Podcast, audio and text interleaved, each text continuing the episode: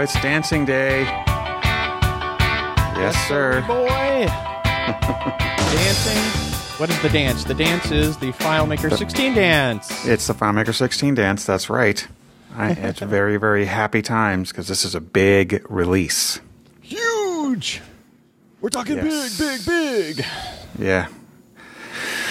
Many features, lots of things we've been waiting for for a long time, lots of great surprises. Your video, which I watched earlier today, was so awesome, going over all the features in detail. Thank you, sir, for doing that. Hey, no problem. Don't thank me. Thank FileMaker. FileMaker, what they're doing now with their documentation, that's what makes it easy because I just go through, look at their documentation of the new features, and then sort of organize it in a way that makes sense to me. Well, and you've got stuff in several different major areas. You've got app, functions, and script steps. Uh, and there's some other pretty major things too that are kind of quiet, like WebDirect license license changes and license limits. Hey, I didn't even know. Where's- What are those? Um, WebDirect is now like three to four times as fast and can support 400 or something like that clients con- concurrently, whereas the limit before was 100. Oh, now that's because they're they're doing distributed load, right? They can, they can do multiple uh, front-facing servers, web servers, in front of one backend, uh, the database server. Right. Where And, it uh, used to only be one. Yeah. So also to get past a certain number, I can't remember what that number is, 50 or 100 or something like that, you have to deploy in the two server configuration. Um, but that's a pretty awesome change. Uh, licensing wise, it kind of makes sense to use site licenses for that, but because the concurrent licenses are still pretty expensive. Uh, yeah, But that's that's big. I like that. that's what I thought you were saying. I thought you were saying eh, they toned the pricing down on the WebDirect a little bit. No, the the there's still three ways to license it, right? So if you, you can either get FLT, FileMaker licenses for Teams, which is what almost all of our customers have, and that gives you basically a named user can either use Pro, Go, or WebDirect. Um, then there's um, well the the persistent ones. We don't really ever sell those. We just buy you buy it. We pretty much just do the annual licenses. Um, and then site license, which gives you number of employees of the company, and then you get unlimited use of all FileMaker products for everybody. And that one starts at 25 users. That's by far the best value uh, on a per user basis. So for our for our customers that have like 15, 20 employees, that's what we always try to get them to do. Um, and then there's the concurrent user ones where you buy like FileMaker Pro licenses and then a number of concurrent users. Like if you have like five or 10 people out in the world who want to use WebDirect who aren't named users, but they're like 200 people who could log in, um, but only five at a time. I haven't dealt with licensing a whole lot myself. I just tend to do the development side of things. Yeah, I do a lot of the licensing stuff and the development stuff. I do work with uh, companies that do a lot of the licensing. Yeah, like who? Uh, well, I, I do stuff for uh, Chris over at iSolutions. Um, mostly, I mostly most of the consulting type work I do is just UI stuff. So I'll do the UI development, uh, create a theme, and then apply the theme to multiple layouts. Um, every once in a while, I'll pick up the the you know the full package development of a solution where I'll do the coding. Um, not so much deployment and implementation, but the coding and the UI. So I'm not really going out on site and doing that and you know installing the licenses and installing server and things like that. I do a lot of that. Let's talk about features, though, man. Features, features, features. That's what people want to know about. Well, Yes. you've got the same folder that I do. What's uh, Yes, I do. let's uh, since I took this, uh, I took the approach and I broke it down into just to the main three areas of uh, basically the application changes they made there, functions that are new, and then script steps. What out of that list uh, in each of those three areas? Which one jumps out? You know, which one do you like out of the app ones when you scan that? Wow. Well, the calculation dialog one is great. So the data viewer now has a very different thing. I love that. Um, let's see. The copy and paste, I didn't actually know those things were there. So, like in, in the past, you could copy and paste custom functions, which was really nice, but you couldn't do value lists. Now you can. It's actually the, the final item to all of the different things that might lead up to them being able to do maybe Layouts. hopefully some version control in the future.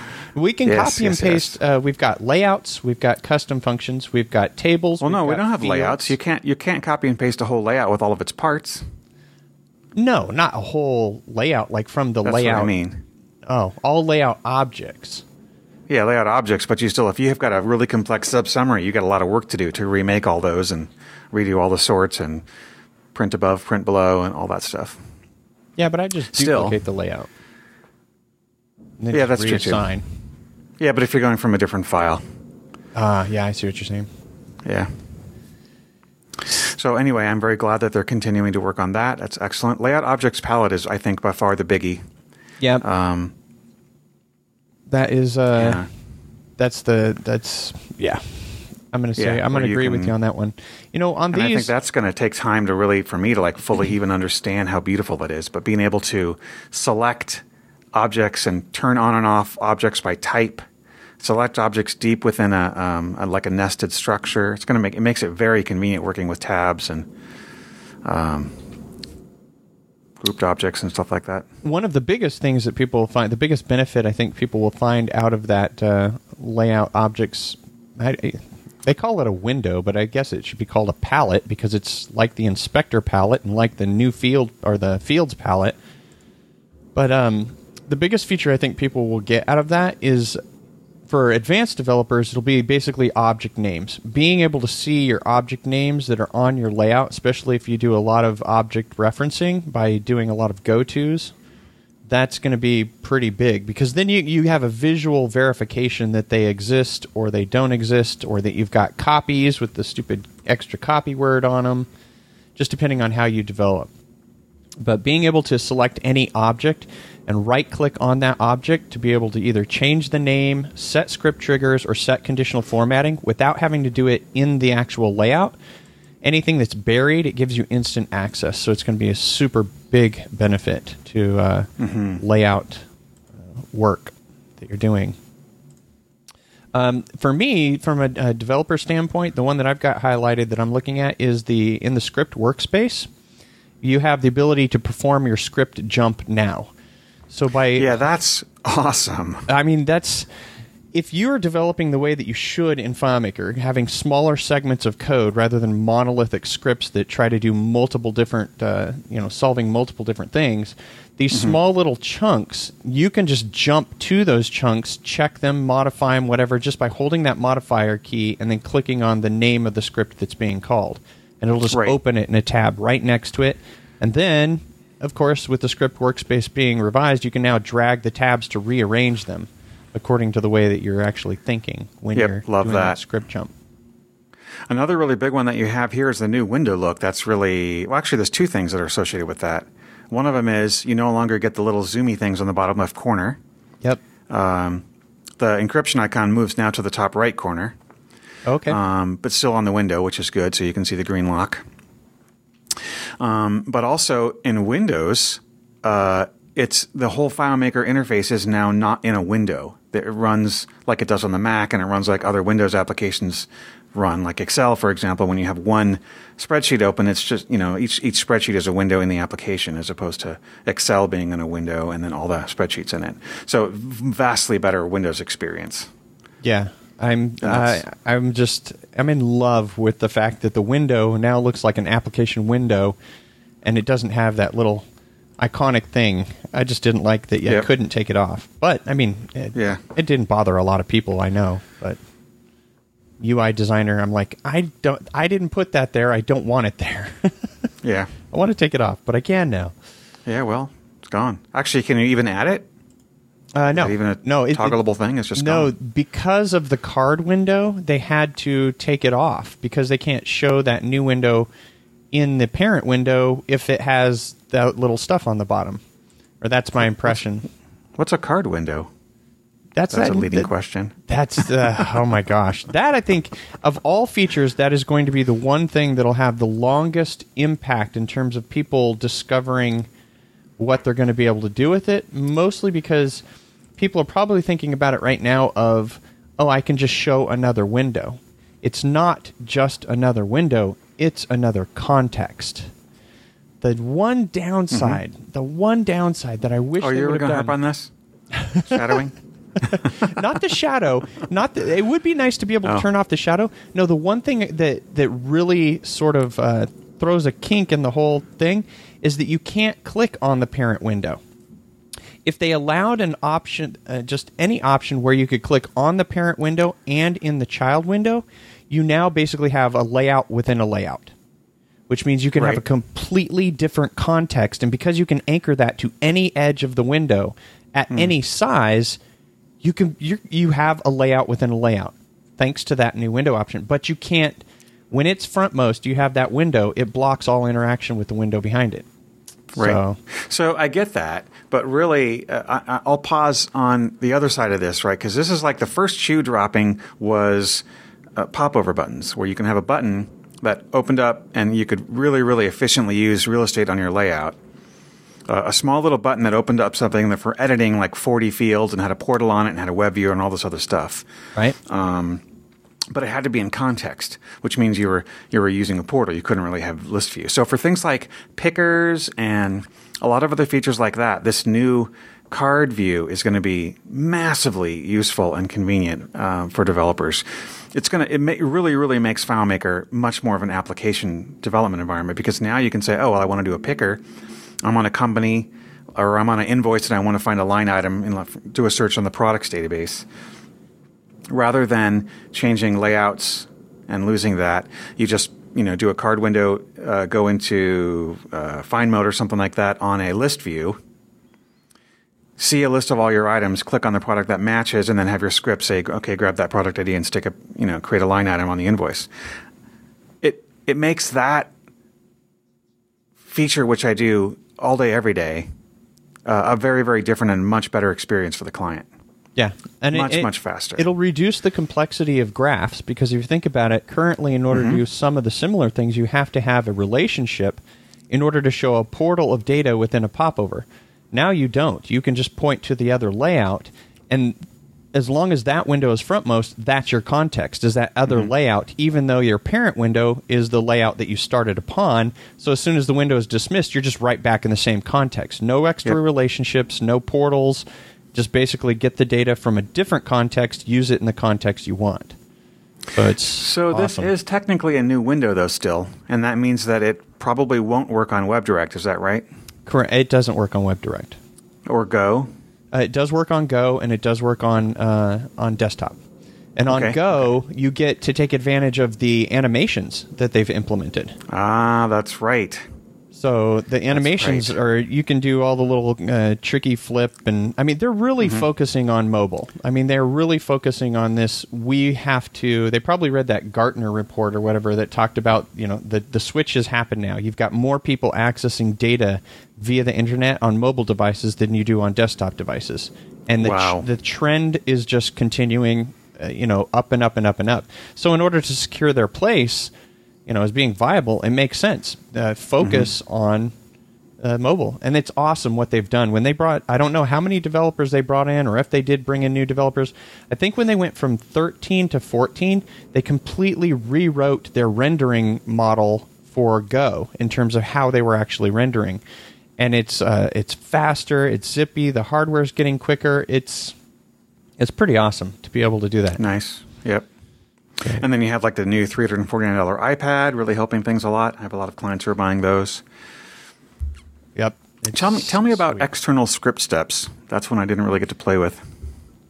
Um, well, it's not a feature that we can access as a FileMaker developer. It's something that's going to be exposed by plugin developers. So, plugin developers have only been able to actually write to the calculation engine and reveal new functionality via functions, but now they're going to be able to do it via script steps. Um, so, for example, a plugin developer, um, MBS, Troi, um, community guys, a- anyone out there, they can now reveal the same functionality that they have as functions as script steps. So, think about a script step to create a new file on a hard drive. Um, so, basically, you would have a script step that would be available in the list of scripts, and it would be create file. And then maybe all you have to do is supply a path to that. Oh, that's killer. Yeah. So pretty that. much anything that you've seen done in functions, or most, a lot of things, they can do as script steps now. Which is actually it's pretty big. This is uh, this I don't even think you'll find in the developer documentation. Um, for mobile, in particular, for if you're a FileMaker developer and you're you've been using the iOS SDK, it now supports plugins. So, for example, Christian over at uh, MBS, you can actually integrate, uh, I think, close to like 90% of his functionality via a plugin, build it into your iOS SDK bound FileMaker Go app, and you have access. I mean, it's it's Yeah. awesome. I mean, awesome. Really, really big. yeah. So you can't like you can't just send somebody a database. You have to actually bind it, use the SDK. But still, if you have a really important app and it's something in the App Store, something you want to deploy another way, that's a pretty great one. Oh yeah. Um, There's another massive one in this app area, and that is variables in external data sources. This one is yep. hugely important for for um, for like a vertical market application. So, for example, you could have 50 customers with a solution on one server, uh, where each customer has their own data file, but one single interface file that serves all 50 clients.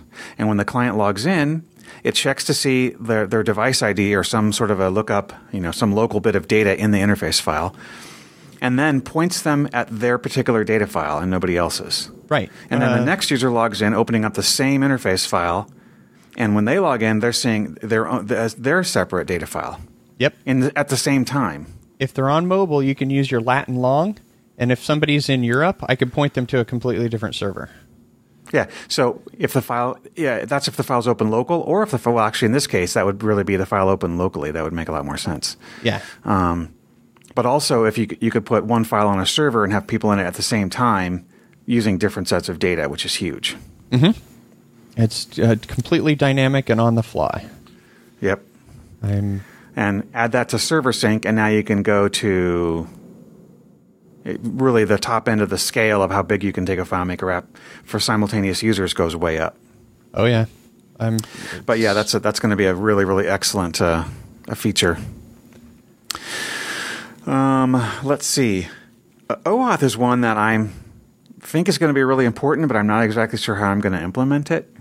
Uh, since Google and Amazon both support it, Yeah, it just Um, really basically all it's doing is that it's using your account at a third party to validate that you are who you say you are. So um, it's a handoff situation, and it has to go through FileMaker server. So in order to use the OAuth, you have to set up and connect with the OAuth provider. Uh, It's, uh, currently, they have just the three, which is Google, uh, Microsoft Azure or Azure. I forget how you say it. However, they want to say it, and uh, Amazon. Did I say yeah? Google, Amazon, and Microsoft.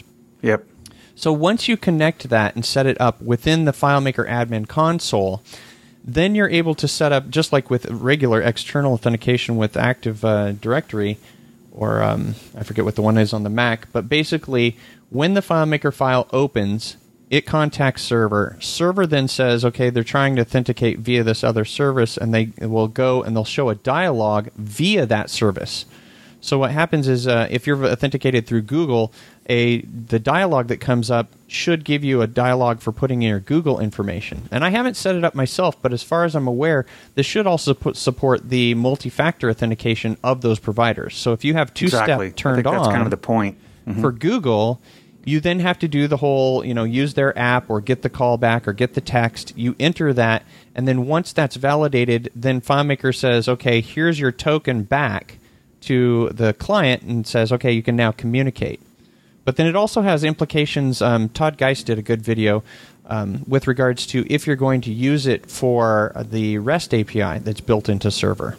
If, if that's how you've authenticated, you have to everything with OAuth uh, happens via tokens, which are basically just these long strings of numbers that you know says yes i've already checked that you are who you say you are and you can continue to get data. There's things called short-lived tokens and long-lived tokens. And typically uh, in a connection like with FileMaker, you want a long-lived uh, token where you can just continue to do things you don't have to request a new token after it expires. But um, i think from the information that i know of because i haven't done implementation yet Um, I think we do have some long-lived tokens, but they also have short-lived. But uh, Todd has done more on this, and so I know he's got a video out there that I watched part of it. Cool. So the functions, there's these all seem to be pretty geeky. Base in, base 64 encode, decode, um, encryption, hexadecimal. Yep. The big one here, I think, is JSON. Right. That's the huge one that's going to have a lot of impact. Yeah, if you um, think about it, most of it hinges around the communication that FileMaker is doing. For example, if you're going to use JSON to communicate with other web services, really, in order to be able to do things, you have to be able to support the formats that they want. And so that can include the hexadecimal functions. Um, it definitely includes the crypt functions, all of the uh, cryptography functions that deal with any type of exchange with a third party. If they didn't put in the ability to use HMAC digests and things like that, then you, you can't really communicate with a service like AWS. And then the same goes with the base 64 um, supporting the RFC formats for encoding uh, content. FileMaker only gave us one, but now we have uh, multiple different flavors that we can base 64 encode data. Mm-hmm. And so they're all supportive of uh, you know being able to communicate with all these other services. Yep. And that's definitely where the JSON stuff comes in. So Vince Bonanno and I recorded a podcast uh, um, also on 16, but we just focus on one feature, which is Tableau, which is a data visualization tool that he's using and, and really loves, and it's really awesome. Mm-hmm. And that it ties in very, very um, strong to the to the JSON functions, and also really to the um, to uh, the new REST API on the server. Yep. Very much so. In fact, there's a, a, gentleman that I know, Vince Lackner. He's been pushing this for this oh, for yeah. actually Love the past uh, two releases. I think going back to FileMaker 13, I had spoken with him at a, a Drupal conference of all places, and mm-hmm. uh, he was just he had mentioned it. he's like, "Have you seen this Tableau thing?" And I said, "No." And what's going on? So I went and I checked it out, and yeah, they were just getting started. I, it might have been like 2013 or or when FileMaker 13 was out mm-hmm. and it just took off. And it's just this awesome visualization tool where you don't have to be a statistician and then know some language like Python in order to get mm-hmm. some type of visual rendering of data. You basically just expose the data, and then Tableau has you know a plethora of different uh, visualizations and charting styles for that data and you can just choose them and then just dig down and explore the data. But the stuff I saw Vince uh, was talking about is, which I'm interested is he uh, was talking about uh, integrating with FMP URL and being able to once you've dug down into the data to pull to mm-hmm. trace back up or then go down another path, and that'd be really awesome. Hmm. I I haven't exper- I haven't uh, played with that stuff. So one of the uh, other implications of the JSON functions is now we really have a, a, native way finally that's not doesn't involve stupid tricks to to pass and uh, interpret multiple parameters. So when you call a script and you want to send five parameters, the JSON functionality I think is hopefully something we can all agree on as developers to to use that rather than um, the other custom function ways or the other ways we've been doing that.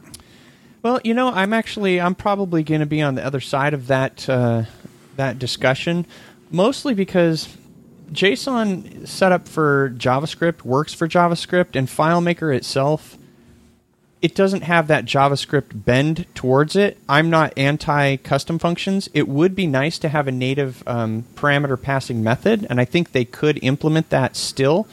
Some people are obviously going to jump on the bandwagon and uh, use the JSON functions, but if you think about it, you're just sending a giant block of text. It's in a well structured mm-hmm. format of this mm-hmm. JavaScript um, object notation, mm-hmm. but you still have to do the work of parsing that out. You still have to say, okay, out of this giant script parameter that you gave me, which is a big chunk of text, I mm-hmm. have to now do multiple different set variables. So if there's four pieces, four parameters coming into your script, you're going to have to have four different uh, set variables and you're actually have to pull them out, and then you may have to actually validate whether or not those keys were there. Um, the one thing that I liked about what uh, had evolved from uh, Mikhail Edoshin, his um, multiple parameters a long time ago, and then mm-hmm. super enhanced by Jeremy Bante, was that by using an internal native format, the let format, with Mm-hmm. one single call to a set variable, you automatically expand out as many different of them, variables yeah. as the script needs. So it keeps your scripts Right. a little bit more trim. That So- actually is what we've been using for the last several years. Yeah. But then, the, the, but the downside of that is you don't actually expressly get to see and define what those variables are. You have to do that redundantly because I really want to know what those parameters are. And so that's why I kind of like the, you know, the the get param function. I used to use the one from uh, John Sindelar. Um, because you have to expressly say these are the parameters I'm getting. I'm getting the ID and the company name and the invoice ID and blah blah blah. Um, Yeah. and they're, and they're sort of defined right there in your script. You can see them test them, and so that's that, that's you know like the JSON functions. That's definitely um, the same kind of thing. It's more express. You have to kind of grab the name value pair and grab that value for this given name. Yeah. Well, if you put if you name your script like a function, then the parameters that are inbound are implied. It doesn't mean that you get exactly those Oh, unless yeah, you validate too, yeah. for it. But that's how I code. I just write Yeah, what long script names parameters are that have a- expected in the name. Yep, So- we've I've done some of that as well. Um, what are the other functions that really grab you that you think are important? Well, the two that are going to impact, if you do any type of data manipulation, the two that are going to hit you the most um, are sort values and unique values. I can't Mm-hmm. count the number of times that you're working with lists of data, um, such as a list of a bunch of keys, and you want to find out whether a key exists in that list or not. And you're using globals in order to drive portals to show data um, being able to sort those and well the unique values are more there the sorting where that comes into play is if you're using a technique like virtual list where you're using a portal to show a data that's coming from memory being able to sort values without having to go through a custom function that does recursion golden it's it's absolutely brilliant so Oh, well, sort values. If you sort your keys, it doesn't change the sort order of the portal necessarily. Well, does no, it? yeah. Don't think about um, keys. Keys are Yeah. more uh, applicable to unique values. When, uh, when I'm talking about sort values, think about actual Mm-hmm. like values, like um, Okay. the like you know a list of animals where you want to get Right. Those either- dollar amounts on an invoice or something like that. Yeah. Yeah, that's that's where that's because when you use virtual list to display it, you're just displaying from data that's in a variable in a portal, and you're just um, basically using you know an unstored calculation in order to show that. But you don't have the penalty of an unstored calculation because it's not the data is not coming from FileMaker server; it's coming from a local variable. Got it. Yep. That's going to be way more performant. That's right. I love that word. We'll be the Even performant sort of- bros. Sort of a made up word. So, but yeah, that th- everything hinges, I think, around those JSON functions. I mean, and the one nice thing I mentioned it in my video, the when you first get exposed to starting to use the JSON functions, it's not inherently obvious unless you go through every bit of the details in the documentation, which is good. There's only, I think, five or six JSON functions, and I highly suggest you go through the documentation, read everything about them. On the set element, it actually acts like the substitute function, where you can do multiple embeds. So you don't have to have um, multiple calls to JSON set element embedded within JSON set element with embedded within JSON set element. You just basically Right. say how many you want. You have to become familiar a little bit with the way that JSON paths work for objects. Once you are, it is so easy to create a, a well structured JSON object. Cool. Well, I hadn't the sort values and unique values sort of escaped my notice a little bit in testing, so I'll have to look at those more carefully too. That sounds interesting. Now we're on to script steps, uh, and there's I think for me the really really big one here is a Web Direct feature, um, which is the ability.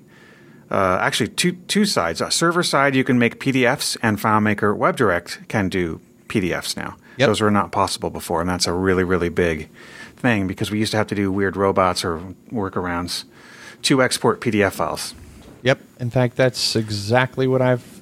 Every time I've come across people have issues, they're like, "Why is this robot running on the same machine that FileMaker server is running on? Why are you running a copy of FileMaker?" Yeah, And it's because Hey, they you were know, doing it for PDFs. I just remembered one other thing too. There's I can't remember exactly what it's called, but on FileMaker Go, um, there's that uh, data URL. Maybe it's the right term. So like if uh, one of the projects we're working on, if you, you can have a um, integrating with Square, you can have FileMaker Go send a transaction to Square with a URL. Right. So the just calls the URL, calls the Square app, says charge this customer X amount of money. Here's the uh, description I want you to use. Then Square can process the transaction, but in 15, when it sends the information back to FileMaker and calls back that callback URL, FileMaker's deaf to it. But there's a new feature in FileMaker Go 16 that can understand that and parse it and process it properly. Huh. I haven't heard Is of that. New to you? Yeah. Okay. That's a that's a quiet one, but I think a really important one for that multi-app integration in FileMaker Go. No, I'll have to I'll have to dig deep for that one because basically when you um, when you hand a an outside app a URL, if it does support callbacks, that's basically just as if you were calling FileMaker directly itself. So FileMaker always should have been able to handle that. But if there's something new that they're basically doing more ensured communication, that's interesting to me. Well, I think it's I think it's the package of information that comes back from the app.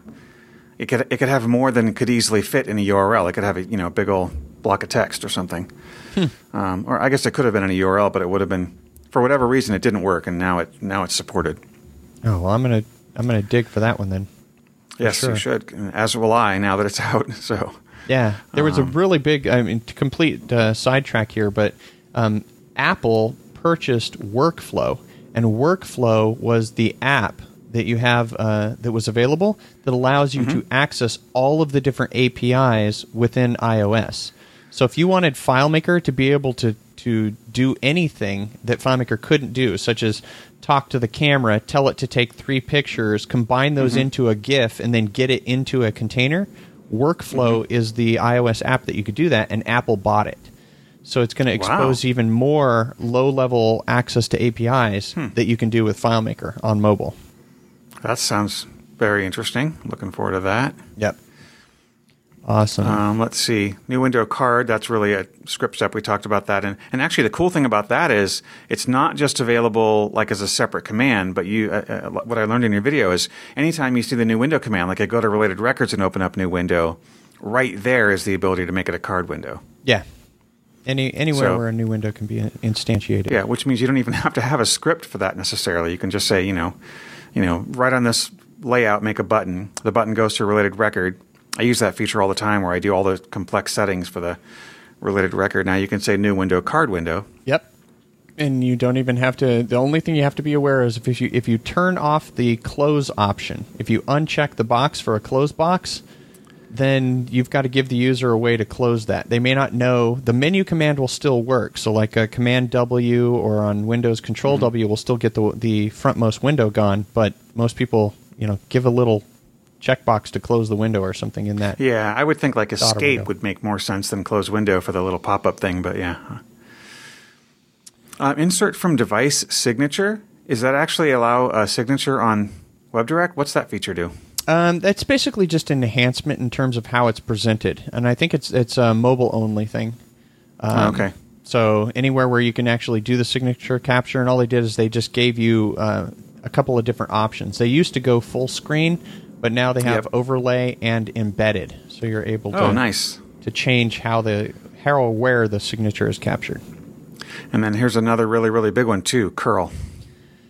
This one is phenomenally huge. Without this, FileMaker would have no point of JSON functions. It would have no point of all of the different cryptography functions. Really, this is this is FileMaker's gateway out to the rest of the world. Um, curl was always built into FileMaker, but they never really exposed all of the functionality. And now they did. And like I mentioned in my video, I love the way that they did it. It's going to be hard for for some people uh, to get your head around how curl works. You have to actually sort of get familiar with uh, the command line. It works by the way that the curl implementation works is it's mo- it, every aspect of what you're going to do is modified by these little they call them flags and these little flags they start with double dashes so it's dash dash and then whatever however you want to modify the behavior of curl so if you want to be able to upload a file or if you want to be able to communicate with ftp or communicate with even an smtp server you have to do multiple different things. Um, And there's a lot of different little options and nuances that can make it very frustrating. For example, using curl to communicate with a secure server, everything has to be in the right place. And uh, I'm sure there'll be tons of different online videos and people showing all kinds of stuff, but this really is the only Demo way that you can get out of FileMaker. But the coolest thing, the way that they implemented how you deal with files and sending data, because in the world of REST, you've got these different uh, transfer methods like post, get, patch, uh, put, delete, etc you can specify what those methods are that you're going to use, but in order to transfer something like a file, you can't actually transfer a file from the operating system. So you have to get the file into FileMaker and then get it into a variable. And you can do that. I mean, FileMaker's always been able to read a file or the contents of a file into a variable, but now you can actually do it with all of the insert steps. They uh, allow you to say, for example, insert file into a variable, and then when you use insert from URL with curl options, that's when you can transfer that file, which is stored in memory, to wherever it needs to be. Upload via a post or what have you. Right. That's big. Yeah, it's uh, that's That's that's what the, they're going to have a ton of DevCon sessions about. You know, interacting with uh, APIs and uh, everything that FileMaker has to do to go out and talk with services. So yeah, now all the DevCon sessions that were sort of not advertised as to what they were, the actual sessions title should be visible now. Oh yeah, yeah, yeah. I'm sad I'm not going to be there. I'm gonna have to. Uh, I'm gonna have to like text a few people, and they can like Yeah. put up my little progress of where I am on the trail. I'm gonna be. what are you going to be doing? I'm walking 90 miles. Well, backpacking. Wow. 90 miles. So- Wow. And you picked the same week, huh? Oh, it was already picked before I. Well, I knew what the DevCon days were, but I knew that I was coming up on that trip, and uh, so it's those one of those li- Wow, once in a that's- lifetime situations, and you're like, ah, I'm going to go on Four- this backpack trip. That's almost four marathons. So it's going But to I'm take you just- what eight, ten hours? Oh no, no, no! It- we're- it's like 11 days. yeah, So that's awesome. Big adventure. yeah, looking forward to it. What? Where are you going to be? Um, it's a place called Philmont Scout Ranch. It's out in New Mexico. They have like something okay. like 270,000 acres or whatever, and you pick a route and you go with uh It's a Boy Scouts uh, thing, and so Mm-hmm. you're out there on the trail and just having an experience. That's cool. Going with the kids, huh? Yep, a few of them. So That will be awesome. otherwise, I'd be at Well, DevCon enjoying Yep, the you heat. can- yeah, it shouldn't be above 120. just under, you know, 119. But they got that lazy Yeah. river. That's going to be so That's fun. true. I'm, I'm very looking forward to that for sure. And the other big features, I think we've kind of hit the really big ones. I, all the ones that are exciting to me. Yeah, the only uh, the only one that we sort of glossed over, I think, was the text encoding functions. Um, not uh, you know not super exciting, but FileMaker has always been a UTF-16 app um, because it's multilingual for um, your Asian languages as well. But we never had any type of control with getting stuff in and out of container files or in and out of FileMaker. They import and they export. They added Yep. UTF-8 um, after having started with UTF-16, but now those two functions allow us to encode the contents of files with whatever line endings and whatever encoding we want, and that's going to be big. That- I think I've been wanting that since around 2009. Badly. yep, the being able a- to do the old one, return yeah, we actually swap. had to do a plugin to do it, yep, uh, which had the capability. Yeah, that's where you had to. You had to return ex- plus line feed. There you go. All of your uh, Mm-hmm. cha- what are they? Character 11s or something that FileMaker Yeah. inserts when you when it exports. Yep. Yeah. And it breaks a lot of other systems when you try to integrate it. So that'll be really nice to have that control. That's a big one. Yep. Well, it's a subtle one, but it's good for sure. And the logo's a different color now too. I like it. It's not purple anymore like the last 15 versions. yeah, and you don't have to remember what direction is it. Is going purple top down or purple bottom up? Purple- which yeah, one is which? Exactly. now it's a I don't know. I was going to say blue, but it's not really blue. It's more like a Yeah, it's the blue purple. blue purple, but it, not a not a magenta purple. Yeah, Not fuchsia. No, they took out the pink, pulling out Yep. the reds. One thing, uh, there is the um, the uh, region monitor script. Um, you can configure a script that uh, if you're using iBeacons within a geofenced area, when you get into that area, then the, uh, the script can be run automatically or triggered. Yeah. So if That's you are doing nice. anything with those iBeacons based on proximity, it's it's pretty cool to be able to fire a script when somebody comes within a range of devices. Yeah, I think that's key. That was kind of one thing that was uh, kind of missing from iBeacons in the first uh, version of it in 15. Um, that's going to be a very good feature. Yeah. Yeah. So like uh, like walking around a building, if you get close to something that's of interest, rather than you having to go do something in the app to say, "Hey, am I close to this thing yet? Am I close to this thing yet?" It'll say, "Hey, by the way, you're now t- 10 feet away from the thing that is important to you." Yeah, I mean, if you think about it, um, you can use the technology that's already in FileMaker. For example, you can use any type of uh, a hard-coded ID that you associate to a given account in, say, like a table. And as soon as somebody comes within range of a door, I don't know that you'd want to do this, but you could do it.